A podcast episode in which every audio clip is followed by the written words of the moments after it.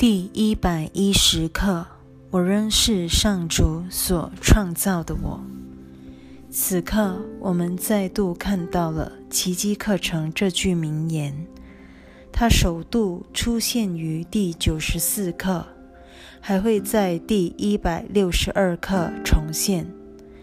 最后，在复习六中，竟连续出现二十次。显然的，耶稣切望我们牢牢记得自己的生命真相：我们是上主的造化，与他一体不分。相形之下，活在肉体内的小小生命，在真实自信之前，显得如此不堪入目。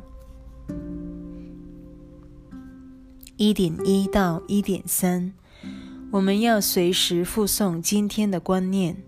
你若真的相信这一句话，它便足以拯救你和整个世界。这个真理告诉你，你对自己做，你对自己所做的任何改变，均虚幻不实。你既改变不了宇宙，也不曾以恐惧、邪恶、痛苦与死亡取代上主的造化。整段的引言字字珠玑，所言不虚。问题是，我们坚信自己已经改造了生命实相，而自己的个体存在更成了这一改造的最佳佐证。所有的罪疚都是由以下这种信念衍生出来的。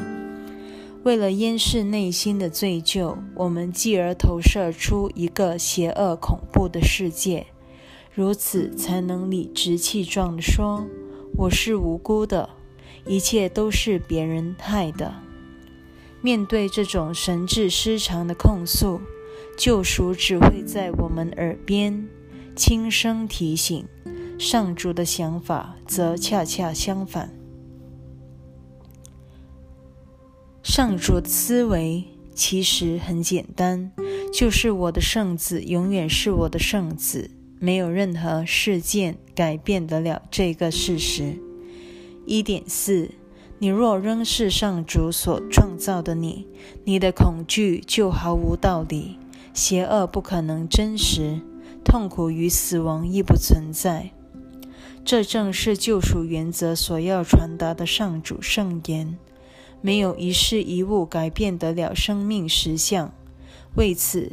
最根本没有存在的余地，那么由它延伸出来的后遗症，如邪恶、痛苦及死亡等等，自然失去了立足之地。那些梦中幻影，只能在梦境里呼风唤雨；实相则始终如如不动。它的永恒不易之特质，唯有透过奇迹，方能展现一二。真相是永恒不易的奇迹，只是让你看见你故意不让自己意识到真相的那个障碍。既不真实，也爱不了大事。正因真相是永恒不易的，故奇迹早已在那儿等着疗愈无常的万物，并让你看到万物不含一丝恐惧的幸福形象。二点一，因此，今天的观念足以让你的心灵得到全面的修正及治愈。它会给你完美的会见，治愈每一个心灵在任何时空所犯的任何错误。今天的观念之所以有如此的威力，只因所有的心灵只是一个心灵。请记住。时间与空间只可能存在于心灵的分裂一念，一旦与超时空的救赎圣念照面，当下便瓦解了。只因救赎之念反映了永恒一体的实相境界。二点二到二点三，它足以治愈过去，释放未来，它足以让你接受当下的真相。神圣一刻没有过去，也没有小我的现在及未来。唯有这神圣一刻能带领我们进入永恒之境，而上主之子得先宽恕，才能享有心灵的平安。唯有在此平安中，我们才能体验到应现于人间的天堂之爱。二点四，它还能把时间转为一种工具，让世人得以。摆脱时间的控制，以及因时间的流逝而呈现的无常之相。小我打造时间的目的，无非就是想要证明罪疚剧真的存在。在此，耶稣这位新老师却赋予时间另一个目的，教我们看穿小我罪疚剧的虚幻本质。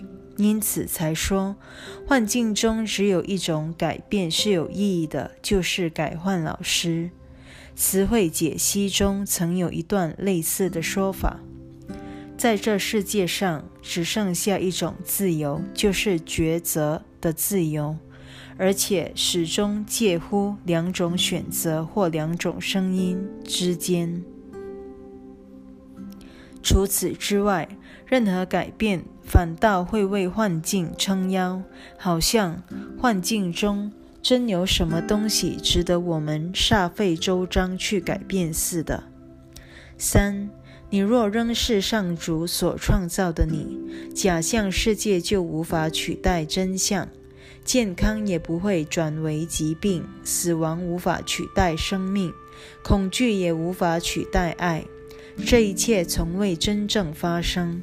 只要你仍是上主所创造的你，你只需要这一念，就能让救恩照亮整个世界，把世界由过去的一切中释放出来。短短几句话，便为小我整套思想体系画下了句点。接受上主的圣言，等于。沿着你先前疯狂无比的旅程原路折返，一并解除了所有的后遗症。那些不可能的事情之所以不曾发生，正因那是不可能发生的事。这一段再次提醒我们，切莫从外面去照亮世界，因为世界既不存在，故无需照亮它，更不劳我们去疗愈。解放或唤醒，有待我们唤醒的，唯独是自己的心灵。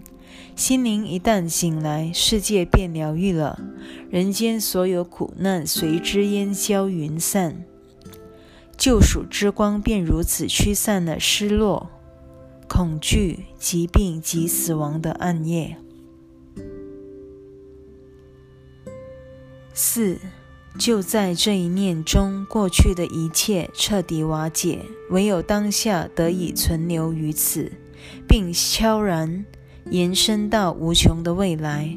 你若仍是上主所创造的你，你的心与天心便从未分离过，你的心与其他心灵也不曾分裂过，在你心内只有合一。本段可说是。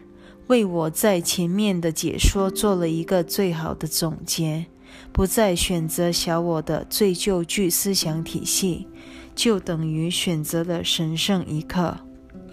时间以及分裂之境也在这一刻彻底瓦解，我们终于一起心灵的一体真相，且与基督的一体生命相互辉映。五点一到五点二，今天的观念具有无限的治愈能力，它是一切奇迹的温床，也是使世界再度意识到真理的伟大复兴力量。奇迹之所以化解得了小我的思想体系，纯粹是凭靠着救赎原则的修正大能。一直在昏睡的心灵耳边诉说：你从未失落自己的终极身份。你在梦中不论经历了什么，都改变不了你的真相。你始终都是上主所创造的你。五点三到五点六，怀着感恩的心来练习今天这一念吧。这是让你重获自由的真理，这是上主许诺给你的真理。人间一切的苦难就在这圣言下告终了。总之，想要修正小我的谎言，摆脱小我的暴虐统治，我们只能仰赖真理本身的力量。唯有它能一笔勾销所有的罪疚、怨恨和人间种种苦难。圣灵所传授的和小我过去所教给我们的截然相反。在他的指点下，世界成了我们的教室。下面这段引言揭示了人际关系的真正意义。只要我们愿意接受，所有藏身于黑暗梦境的人，都会因着我们的选择而同沾福祉。小我按照自己的认知方式营造他的世界，圣灵则知道如何重新诠释小我妄造的一切。世界在他眼中都成了领你回家的教学工具。真理不是你造出来的，它却有释放你的能力。试着以圣灵的眼光去看，从他的角度去了解吧。他是你救恩的向导，因为他不只掌握着你过去与未来的一切记忆，还会将他们带回当下这一刻。他在你心中温柔地为你守住这份喜悦。他对你只有一个要求，就是因他之名去与人分享，使他不断增长。你内心这份灵性喜悦也会随之源源不绝。如此，弟兄也共沾我们的感恩心情，终于能和我们一起欢迎真相进入我们的心灵了。六点六到七，在每次五分钟的练习里，请用正文里的这一些话作为开始。我仍是上主所创造的我，他的圣子是不可能受苦的，我就是他的圣子。然后怀着坚定的信心进入心内，找出那一自信，也就是上主的神圣之子。本课沿着前面几课的主旨，不断将我们领回我们是基督自信上主的唯一圣子这个真实身份。我们从未失落这个记忆，它只是被埋藏在层层幻象底下。只因我们太害怕自己的真相了，如今目睹自己竟然因为种种错误选择而吃尽了苦头，终于准备回心转意，放下旧有的知见，而忆起上主所创造的自己了。我们仍是那唯一真神的神圣之子。八，向自己心内去寻找他吧，他就是活在你内的基督，上主之子，世界的兄长。这个救世主已经永远得救了，他有能力拯救任何有心接触他的人，不论这接触多么轻微，只要这人肯向圣言请教，而且能够接受自己与他。亲如手足的真相，只要我们真心寻找真相，他保证我们必会找到的；只要我们接受救恩，他保证我们必会痊愈的。而且，凡是与我们做出同一选择的人，也必会共沾此恩的。我们其实早已疗愈。但若要得到这一真理的祝福，就必须断然拒绝小我的虚妄说辞才行。如果在自己和弟兄身上，我们真的只愿着眼于内在的基督，我们只可能听到上主的圣言，也唯有他的圣言修正得了虚妄的自我概念，否则我们不可能不被小我误导。继续听信分裂之我那套说辞的。九点一到九点二，你仍是上主所创造的你。今天应向你的自信致敬。所谓向你的自信致敬，可不是告诉自己我们多么了不起，而是向自己的小我说不。下一句讲得更清楚。九点三，不再崇拜你以前造来取代上主之子真相的阴森魅影。若要忆起自己的真实身份，得先放下那些阴森魅影，也就是我们存心取代基督自信的自我偶像。奇迹课程独树一格的宽恕秘诀，就是教导我们看透自我形象的虚妄，如此我们才可能放得下它。这一过程本身就是宽恕，难怪耶稣会不断对我们耳提面命。你在人间的功课，并不是寻求爱，而是找出你为了抵制爱而在心内打造出来的所有障碍。凡是真实之物都不用你去找，只有虚幻不实之物才有待寻觅。下面这段引言说得更具体，我们需要先与自己依附的虚幻神明一刀两断才行。他们全是小我为了喂养我们的特殊偶像，也就是我们早已认同的阴森魅影而形成的自我形象。你的自我形象可能面目可憎，这一怪异形象还可能让你做出极具。毁灭性的事，然而，那毁灭性并不会比那个形象本身真实到哪里去。不论制造这偶像的人膜拜得多么虔诚，你还意识不到，你对那些神明是多么言听计从，你是多么小心戒慎地守护着他们。他们是因着你的重视而存活的。你得把尊重用对地方，才可能活得平安。那是你真正的父亲所赐你的产业。九点四到十点一，神圣的基督就在你心灵深处，等候着你认出，原来他就是你。你若认不出他的临在，且对他一无所知的话，你便迷失了，也认不出自己的真相的。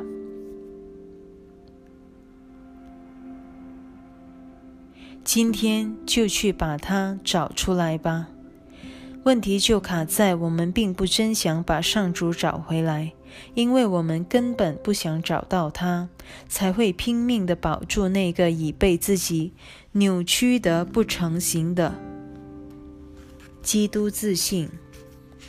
这一课的主旨，其实也是整部课程的宗旨，就是教我们看清与自信分离的失落之苦，而唯有甘心放下对他人和对自己的怨尤，才表示我们真正承认了自己的真实身份。就这样，心灵被宽恕了，基督的记忆开始浮现，我们终于被寻获了。于是。我们便会一起消失于隐身在面纱之后的神圣临在中。这不是迷失，而是被寻获；不是被看见，而是被了知。了知上主救恩计划中的一切必会圆满完成。十点二到十点三，他是将你由一切偶像中拯救出来的救世主。你一旦找到了他，才会了解你那些，才会了解你的那些偶像是多么微不足道，你所认定的自我形象是多么的错误。这等于在呼吁我们承认自己犯了错误，要我们和耶稣一起升至小我的冲突与死亡战场之上，那儿才是真正属于我们的地方。当我们和耶稣一起俯视妄念思想体系下的阴森魅影，一切顿时改观了。我们心中了了分明，这个世界对真实的自己没有任何影响。过去那些因为能够保全特殊性而深受我们重视的魅影，也逐渐失去了旧有的光环。余留下来的，唯独上主的真实肖像，神圣自信。十点四，今天放下这些偶像，向上主展开双手及心灵，我们就已朝着真理迈进了一大步。向上主展开双手及心灵，意味着我们终于甘心舍弃小我企图取代上主的那些偶像了。因此，我们应该把焦点放在自己害怕失去个人价值的潜藏心态，以及自己所珍惜的特殊性思想体系。纵然小我早已封死了心灵迈向真理的入口。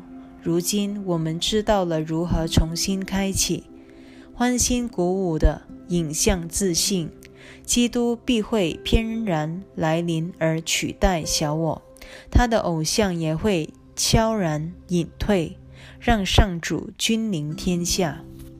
十一点一，我们要怀着感恩之心及慈爱之念对待今天所遇到的每一个人，如此我们方能忆起他来。若想怀着感恩之心及慈爱之念对待他人，首先必须意识到那个不知感恩的自己。我已说过，想要寻回真相，必须先解除幻象才行。故且，故切莫把这几句话当作肯定语或咒语来掩饰自己的特殊性。这段引文描述的心态，只是反映出真理之境而已。